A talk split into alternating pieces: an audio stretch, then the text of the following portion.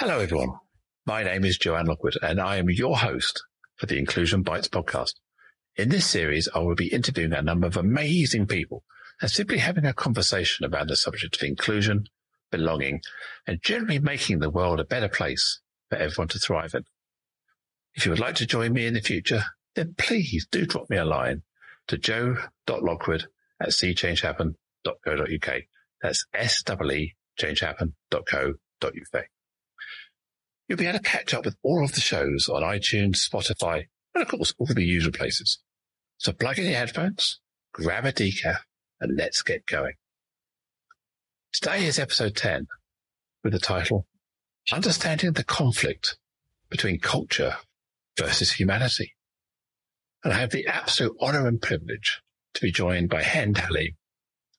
I met Hend at several CIPD events and true events in London over the past year or so. And Hend describes herself as an HR professional who is passionate about giving underrepresented people a voice. So I asked Hend to describe her superpower, and she said, being cheerful and diligent. So hello, Hend. Welcome to the show. Hi, Joe. It's a pleasure to be with you and all the guests attending. Ah, oh, thank you. So tell me, why is it important to understand this conflict between culture and humanity? Um, it starts with liberating yourself out of everything you grew up learning by interacting with people and finding the truth yourself. Because uh, I personally grew up in Egypt. I lived in Holland and I lived in the UK. I have three life experiences, so I'm going to share more details during this podcast about for me as a cis straight Muslim, it's a fight against discrimination and promoting equal opportunities to create a space for everyone to be treated with respect and um, to not feel different because people usually have stereotypes. They have certain ideas if they don't deal with the person directly, they will keep having them until maybe they die. So I used to come to London as a kid with my parents every summer holiday since I was 10. I would see people who look completely different from what I used to see back in Egypt because we don't have much diversity in Egypt. We don't have other nationalities until the Arab Spring started, and then we started to have some Syrians or Iraqis, and so on. So um, the first ever uh, challenge between culture and humanity was at the age of 17. I studied a Canadian degree, and we had a professor who taught us human rights. Uh, it was a core module, and we had a project about um, LGBT and Islam. At first, we were all shocked and like because it's something hush hush nobody speaks about. It's uh, frowned upon it's not accepted and so on. But she insisted that this is the topic we are going to do our graduation project about. So it was a big eye opener to all of us growing up knowing that those people are wrong or not doing something right or going against nature. Uh, again, Egypt is 80% Muslims and 20% Christians, and both of them, again, under the Middle Eastern culture. So everyone is homophobic by nature. So um, we did a lot of research we were completely um, surprised that there is a huge community of Muslims um, in in Canada who are LGBTQ. They are welcome. They have their own mosques. Um, you cannot lose your faith and stop being Muslim if you're an LGBTQ person. So that was something against everything we grew up learning. That if you do that, you lose your faith, you will not be accepted, and so on. So that was the first ever eye opening experience. And now attending webinars or events where people speak about their, they are in the learning phase, getting to know the problems of the black people, ethnic minorities, Muslims or whatsoever. So I can relate to that because I used to have an opposing um, point of view against a group I never dealt with or know anything about, but it just built in through culture that they are not good for no reason. So a few years later, I moved to London to do my master's degree. That was the first ever direct contact with gay people. I had some at my class. One was open about his sexuality. The other one was keeping it a secret. Uh, I only knew that with my uh, classmates during the Pride when she was part of it.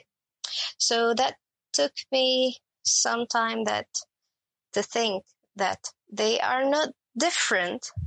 They are they are really good people, uh, very nice to us they have good manners, they are successful, smart. They wouldn't go to postgraduate school if they are. So that showed me the reality that sometimes someone who is LGBTQ according to culture and religion who's not good enough or on the right path can be better than someone who's born and raised Muslim, but um, who would be a thief or a murderer or whatsoever. So you, what you do in the bedroom has nothing to do with how good you are.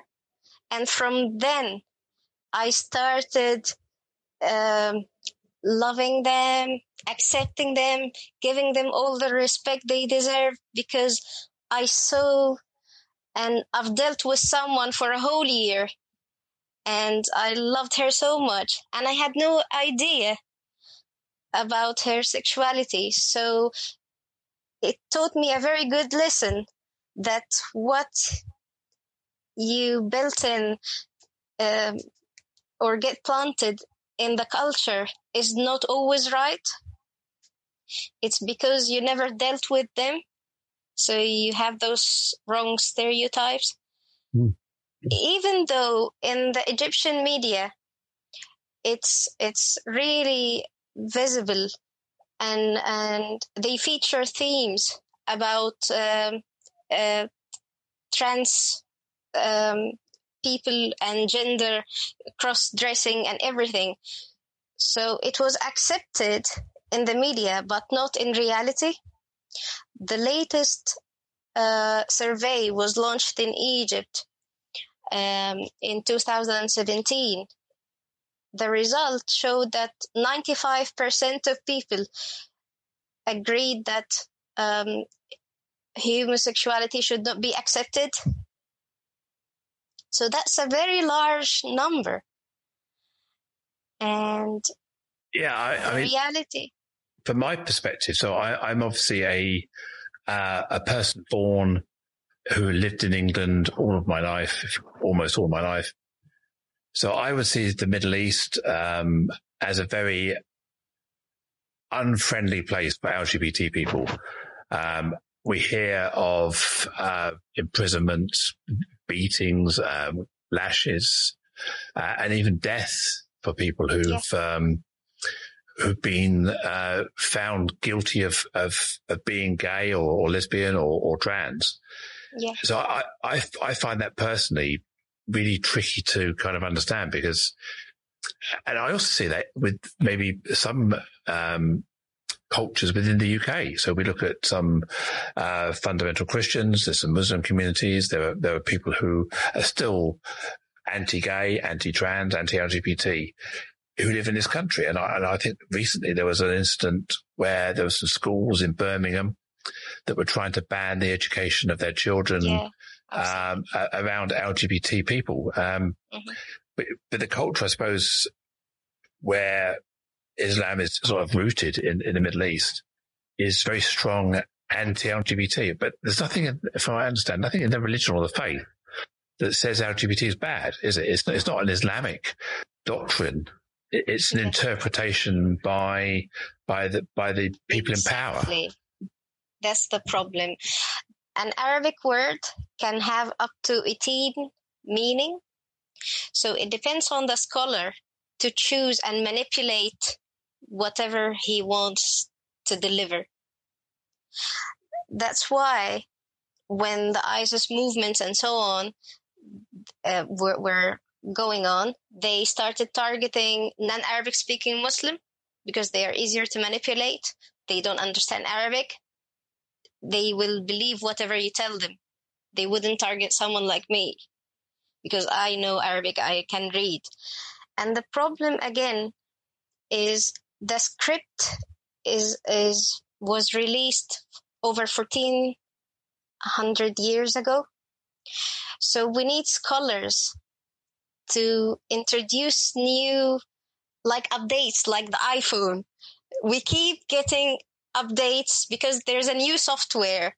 So what was understandable or accepted 1400 years ago should match the current and new situation and give a space to everyone because in Islam we start like every prayer that God is the most merciful and compassionate.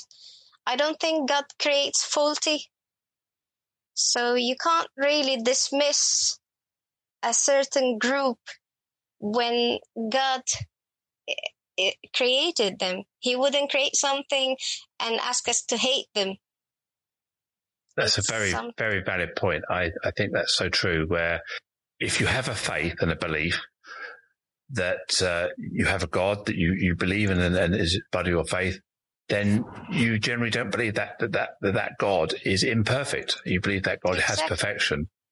And why bring hate into the world? And but some when you, you know, we're talking about culture versus humanity here, and it, it's very it's become a cultural thing, as you say, fourteen hundred years of evolution of scripture and text Mhm. without being upgraded you know, to iOS or, or Quran Yes, version six to, to meet the context. So people are interpreting the way that people existed and, and gathered 1400 years ago about the way people work, uh, computers, online, 2020. internet, relationships, clothing, c- different countries.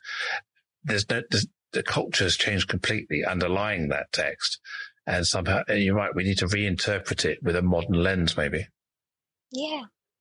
Because sometimes you get attacked from my friends and and stuff that I promote and uh, support the LGBTQ and so on. So I keep telling them, defending black people will not make me black. Defending disabled people will not make me disabled. So defending LGBTQ will not make me one as well.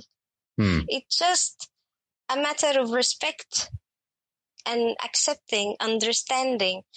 Because I'm different at workplace. I look different. I sound different. So I know how much courage for someone from the LGBTQ or any other um, diversity focuses come to work, take the courage to get dressed and meet people who are mostly homogenous and don't accept you. So they should be greeted with so much respect and love for trying to show who they really are. So you, you said yourself, you, you emigrated or you, you you came to this country. How many years ago was that now? So several years. Your master's degree. Yeah, uh, I've done my master's in 2013. Went back to Egypt for a year. Got married and moved to Holland for two years, and now four years in the UK. So you've been in the UK four years. So you, as per, a person that you would be labelled as BAME, you know, in the mm-hmm. broad sense of it. So you're ethnic yeah. minority. You yes. also have uh, a faith which is Muslim with an Islamic background. You speak Arabic. You spent a lot, most of your life in in a culture in Egypt, but you've also had exposure to a more northern European, Western type upbringing, yeah. Canada, Holland, UK. So how how have you found it to adjust to the lifestyle of a, of a, uh, in the UK versus maybe the lifestyle in Egypt? What, what sort of big things you notice different? Uh, the difference is there is a room for everyone to be quirky and different, but it comes with a huge responsibility to educate others and the involvement of the law is protecting all those groups mm. while in Egypt or the rest of the Middle East the law enforces harming anyone who is against the the norm. The majority. Yeah yeah the, the typical. Yeah, yeah. You have to conform to whatever. It's a preset catalog. All of us should go through from baby to death. So, so you must have had to learn English. Did you learn that while you were in Egypt or was at school? Yeah, yeah. So you did learn at school. Yeah. Uh, and that's part of the education to, to, to learn Western languages. Did, did you yeah, learn much German, about Western cultures? Yeah. yeah. yeah. So, so the, the environment in Egypt is one of, of, of, of cross, um, culturalizing you from an early age. So you understand about the world, but, but very restricted about the sort of things you can learn within that culture. Exactly. And it's mainly depending on privilege. Hmm. It depends on the social class you belong to. Everything can make your life easier if you belong to a certain lifestyle. And I would like to mention an example of two um, LGBTQ Egyptian Muslims who have totally different stories when they uh, started to face the society. We have someone called Noor Hussein. She was born a girl. She made gender reassignment because she's a daughter of a famous actor in Egypt. She only had minor attacks in the media she was not arrested. She was not deported. Nothing at all. And we have a different example of a girl named Sarah Hegazi. She only raised the rainbow flag during a concert. She was imprisoned, molested, electrocuted, mm. and then she was bailed out. She was asked to be deported to Canada. Last year, she lost her mom and she was unable to attend her funeral or say goodbye or anything.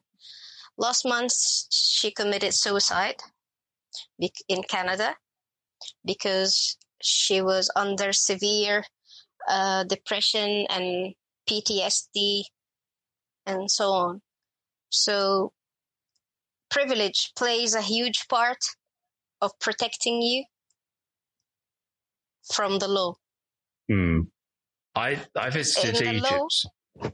I visited Egypt uh, back in uh, 2000. Yeah. So I, I, went to the pyramids at Giza, saw the Sphinx. Um, yeah. I visited the Cairo Museum. I saw the Tutankhamun exhibition in the Cairo Museum, and I only stayed probably uh, uh probably 14 hours. It was a stopover on a cruise. Mm-hmm. So uh, that was my experience of Egypt. So I, I kind of resigned myself to the fact that it's not a place I could probably visit again and feel safe or feel, or, or be certain that I would be safe. And it's quite sad really that there are countries in the world where someone like myself who's LGBT, who's trans would face discrimination just being yourself. And yeah. And I, I, I even have to think about how I, when I fly, to Australia, can I stop off in Dubai? I probably can't. You know, there's a whole lot of countries, but should I go to Russia and Moscow? So I'm now thinking about the countries where it's safe for me to go Yeah. And so I, I, guess I, I, have a privilege of living in the UK that I, I can be, be myself. Yes. But there are many people in other countries who can't, and they're living in a regime where they feel they have to hide or, or mask or cover themselves for fear of death or punishment. And that's, must be a terrible way to live. It is. And unfortunately, I was, I had a culture shock in Holland when I lived there for two years because most of the people from different age group, old ones or young ones, were cracking jokes against uh, homosexual or trans people and they don't accept them. So I was shocked. Like, this is Europe. I thought you would have the same tolerance I would see in the US or the UK. It was one of the most culturally shocking for me because I thought that they would have that. So it's by law, they cannot do anything. But because they, some people know that I'm Muslim, they feel comfortable to show their homophobic or transphobic nature and think that I will not be offended because I share the same views. Right. So. Do you, um, yeah, I mean, you said you were shocked about, um, hearing people in the UK free or in the US or wherever you were freely expressing negative views of people. Mm-hmm. So did you believe from an Egyptian point of view that the, that the UK or the West was kind of free and easy and everyone was accepted or, or did you get a bit of a shock when you realized? No. My work experience showed me that it's not the reality. Hmm. As I told you, I feel like people just feel tied by the law they have to say that we accept them and so on. But realistically speaking, they are not. Some refuse to wear the rainbow lanyard when we give them away at work. Um, we have really close family friends who are atheist and uh, they come home, they play with my son and so on. So I was just complimenting them and saying, okay, one day your daughter will give you one or two of them eh, because you will make fantastic grandparents. So the mother looked at me with so much sadness and she said, well, that's not possible because my daughter is gay. And then there was awkward silence. I didn't know what to say. So my husband jumped in and said, well, they can adopt. so, I mean that even here, there's still people who are against it. Hmm.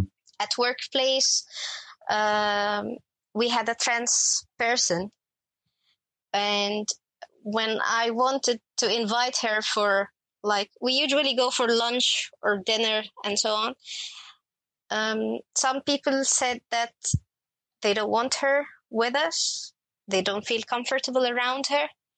And I was really heartbroken because those people are born and raised here. Hmm. I thought they will have more acceptance than someone who was born and raised that those people are wrong. Yeah, it's so, it's, it's, still the reality, and uh, as a trans person myself, I'm aware that there are some people who embrace me and some people who reject me and yeah. some people who don't don't understand me or don't want to understand me. And mm. I, I, guess you must also face that as a as a non British person from birth. People maybe you must also suffer some sort of uh, puzzlement or discrimination because of your accent, because of your faith, and, yeah. and because of your gender, because you're you, because you're a woman as well, so an intersectional or woman. even a mother. A mother as well, yeah. Because I was once stopped from a promotion until I finished my mom years, my early mom years. So it happens. Hmm. So I mean, we're going back to the sort of culture versus humanity thing. So yeah. this is the culture we have in the UK as well, in the workplace. And, you know, we're, we're both you know, you're in HR, I'm in, diversity and inclusion, promoting well-being for people. How how do you see we can tackle this this this culture problem we've got in, in organisations? What, what you would advise people? I would encourage um, doing something like speed dating, where you put people like us who are different, who are BAME, who are LGBTQ, and then invite people in the company to sit like for 10 minutes or something. Maybe you will like me. Maybe hmm. you will eliminate a wrong stereotype that you thought about people. I usually get funny comments like, oh, you're Muslim. I didn't know that. You don't look like them or you don't act like them. So uh, sometimes I feel like they are aliens. they are special species. But no, some of us are funny, cool, and just like you. So you, you know, so you mentioned that. I, have had people say, "Well, I'm okay for a good. I'm a good trans person. I'm okay trans person." And yeah. maybe you almost saying to say, people say to you, "You're a good Muslim. You're a funny Muslim. You're yes. okay. You're an okay Muslim," and that's yeah. kind of it, it's a it's a compliment, but it's insulting, isn't it? It's exactly kind of, backhanded. Yeah, it's like so yeah, I, because I'm well behaved and make you laugh, I'm acceptable. Is that is that what you mean? Mm-hmm. Yeah. Yeah. And that, that's the, this is uh, British privilege sort of uh, speaking again sometimes, isn't it? It's uh, people think they're being kind, but actually they're being really, really cruel by saying that, aren't they? Yeah, or going out for after work drinks. I don't drink, but I don't mind sitting with people who drink. I don't mind gifting my friends with uh, champagne or anything, whatever they like, because I can't force my belief on people if you want real integrity, there should be a space for acceptance, tolerance, mm. and just live and let live. for sure. I mean, I noticed reading some of the the, you know, the bio you sent me in advance. You're saying you're doing a lot of public speaking now, so you've you've spoken at a few events. So, what got you into that? What what inspired you to want to speak? uh, eventually it's Bill Boorman. Yeah. Because while doing my studies, he believed in me. I met him at um, Talent Leaders Connect, where he did a, a fantastic speech. And I did my dissertation about recruitment. So I approached him and then he invited me to True London and uh, then other events like Enterprise Ireland until I became one of the speakers, not just an attendee. Fantastic. So, what do you what do you like to speak about? Is it about culture, about HR, or talent, or what's your what's your passion when you when you speak? I mainly speak about diversity and inclusion. I shared some stuff about faith at workplace, mm. about um, the challenges of minority group employment, how I we all get rejected just because of our name before even reading our resume. Hmm. You don't know anything about me, but I'm immediately rejected. I don't go through the funnel. No, we, we, we spill over the edge, don't we? Somehow, and we get we get swept up afterwards, and people sort yeah. of yeah, we never hit the radar. No, it's a shame. Yeah. So we're now in this world where you know it's we're living in COVID, you know, 2020, we all had these big plans for the year. Um, what are you learning about your own, maybe your own work or your own passions? Are, are they, are you reevaluating your life because of, because of COVID, because of the future? What? Yeah, definitely. It's, uh, a huge momentum, like reflecting of all like previous years, my current situation and what I want to do in the future. So it's really good. Do you see the UK as being part of your future, or are you thinking thinking the world and thinking, where else could you uh, sit down roots and uh, and maybe try a different culture? I'm not really sure. My husband uh, loves traveling and living in different countries, but I want a bit of stability, especially that we have a little one. So I want yeah. him to join school, to have some friends, to have a bit of stability. Yes, I, I agree. That's that's very important in their, in their younger years, isn't it? Um, so, uh, in, in lockdown? Are, are, you having to home educate, or, or is he too young to, to? No, he's just two. Just two. Okay. So I'm lucky with just cartoons and feeding. and balancing that with working as well, so remote working and.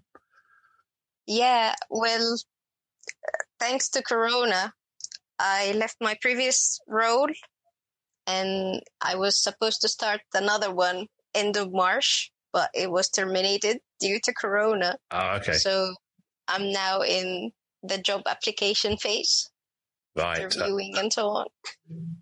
So that I guess I suppose that's a challenge as well. I mean, in the HRTA space, there's a lot of people being laid off at the moment or, or furloughed, not being brought back. So it's a, it's a, it's a tough market for HR, D&I and L and D professionals at the moment, isn't it? Yeah, it is. It is. So, uh, one should be optimistic. Yeah, I it's, think we should. Now it's a lot better than the few months back. Yeah, I, I, certainly see a lot more activity on LinkedIn, a lot more people speaking positively. Um, yeah. I, still, I still think we've got some tough times to come when the furlough scheme ends in October. I, see, I think we'll see a lot more casualties, but I, I see businesses going back to business and, and focusing on uh, plans and futures now, which they probably weren't doing two or three months ago. Yeah, I'm I'm getting invites for events end of September, early October, so it's getting better. Hmm. So you're still staying in HR. I mean, you, you describe yourself as a kind of an HR generalist. Sort of, yeah. is that is that still your passion? Is it? Yeah, it is. And uh, are you are you looking to sort of uh, increase your speaking. So, so you want a role where you can speak more and uh, and get involved with events still. Yeah, I'm currently focusing on diversity inclusion roles. Yeah, where I can advocate the underrepresented voices, like I love to give them a space, um, promote women in leadership roles, um, give diverse people black ethnic minorities some space in the top senior level because if yeah. you start at the top then the people at the bottom will be happy and satisfied uh, do you feel that your you as, your, as yourself are represented by black lives matter as Black Lives Matter really is focusing on black people. You would maybe class yourself maybe as, as brown or, or, or not black. So do you feel that you're being represented in that movement and you're getting a spotlight shown on your, your own ethnicity? Eventually, no, um, not direct. Uh, but if it works for one of the underrepresented groups, then all of us will will be one day will have our turn yeah. because like now it's the South Asian month. So there is a highlight on that. And then in October, there's Black History Month, which I'm expecting to be a very, very special month, especially mm. this year with the George Floyd death and all the revolution and all the protests globally. Yeah, I think you're right. I think one of the things that the conversations I've had with people around BLM Black Lives Matter is that as a white person, I don't understand often what it's like to be white. I need to understand my privilege and understand what white privilege means. And also I need to understand about the history of how the UK is built on colonialism, on, on the, the money generated through the slave trade. And I need to do some more research on that. So I think we actually need a white history month as well to say yeah.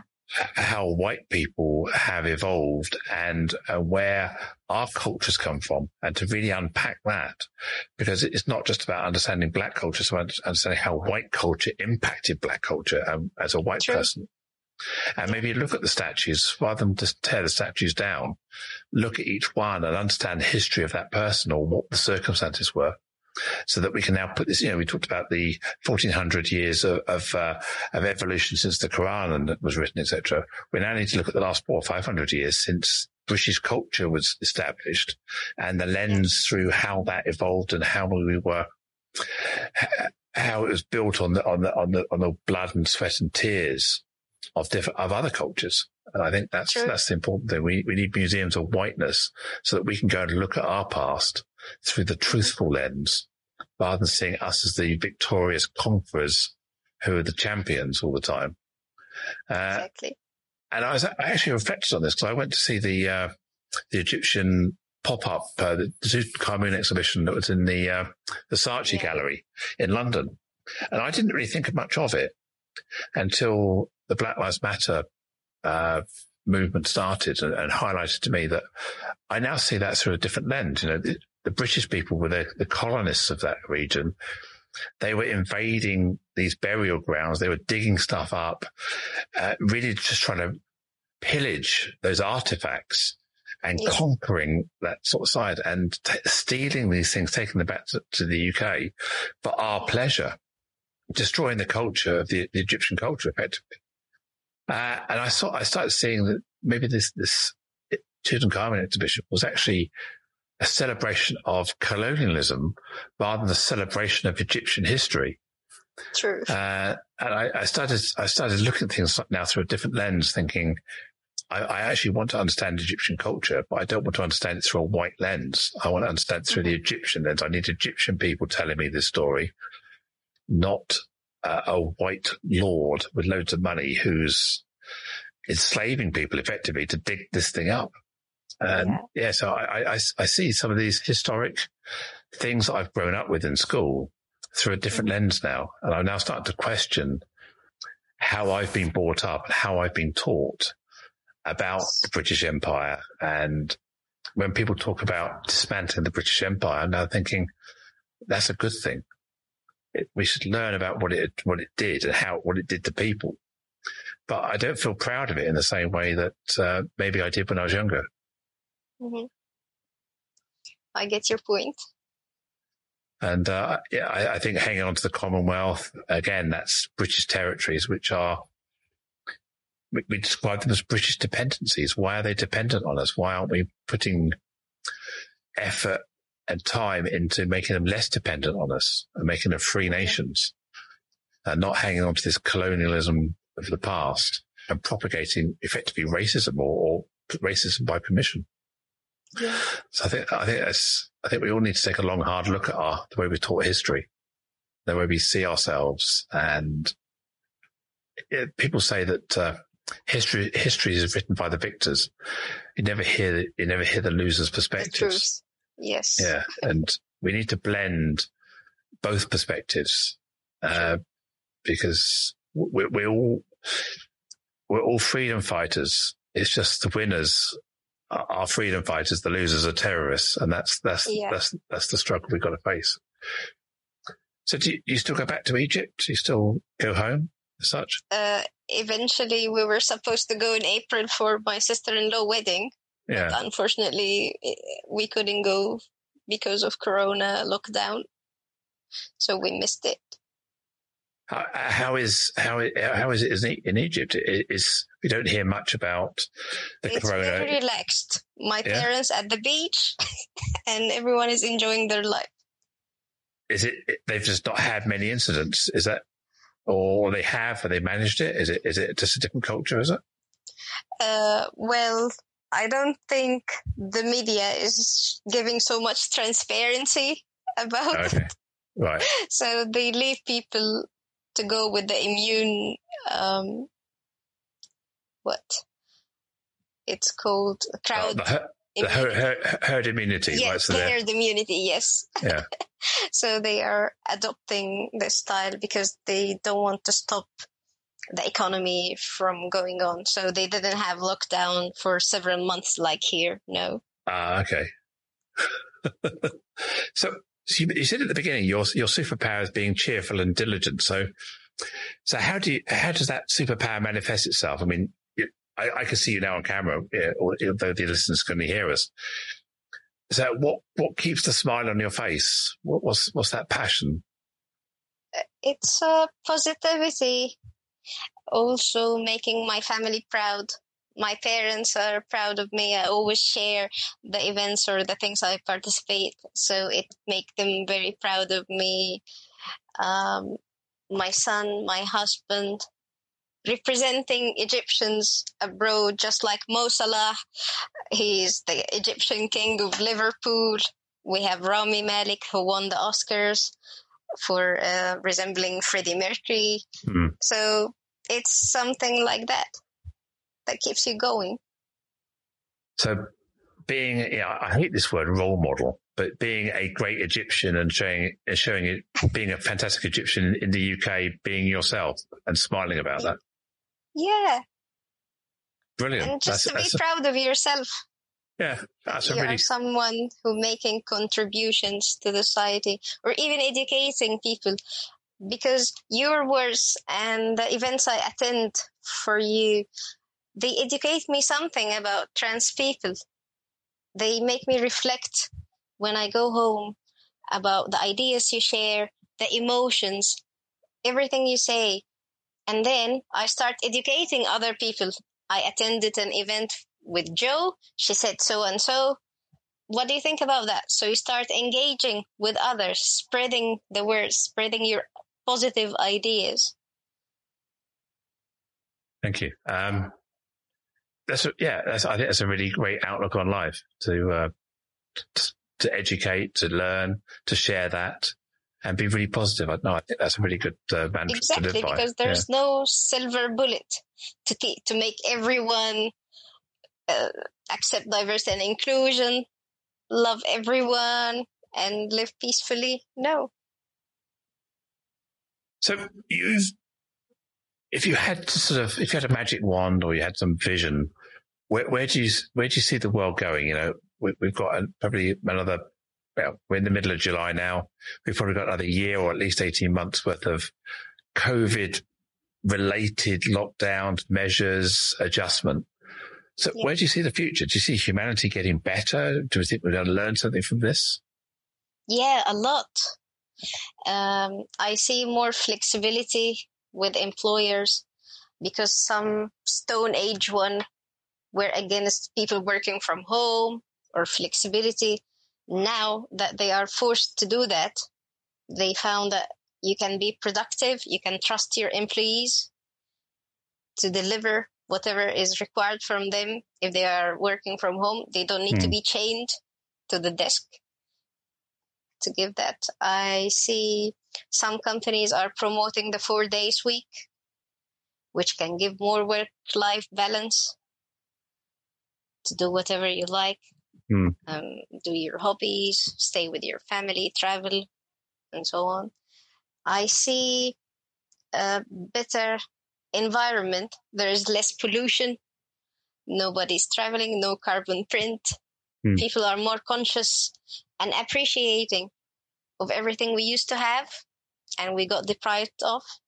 So there is more appreciation to everything.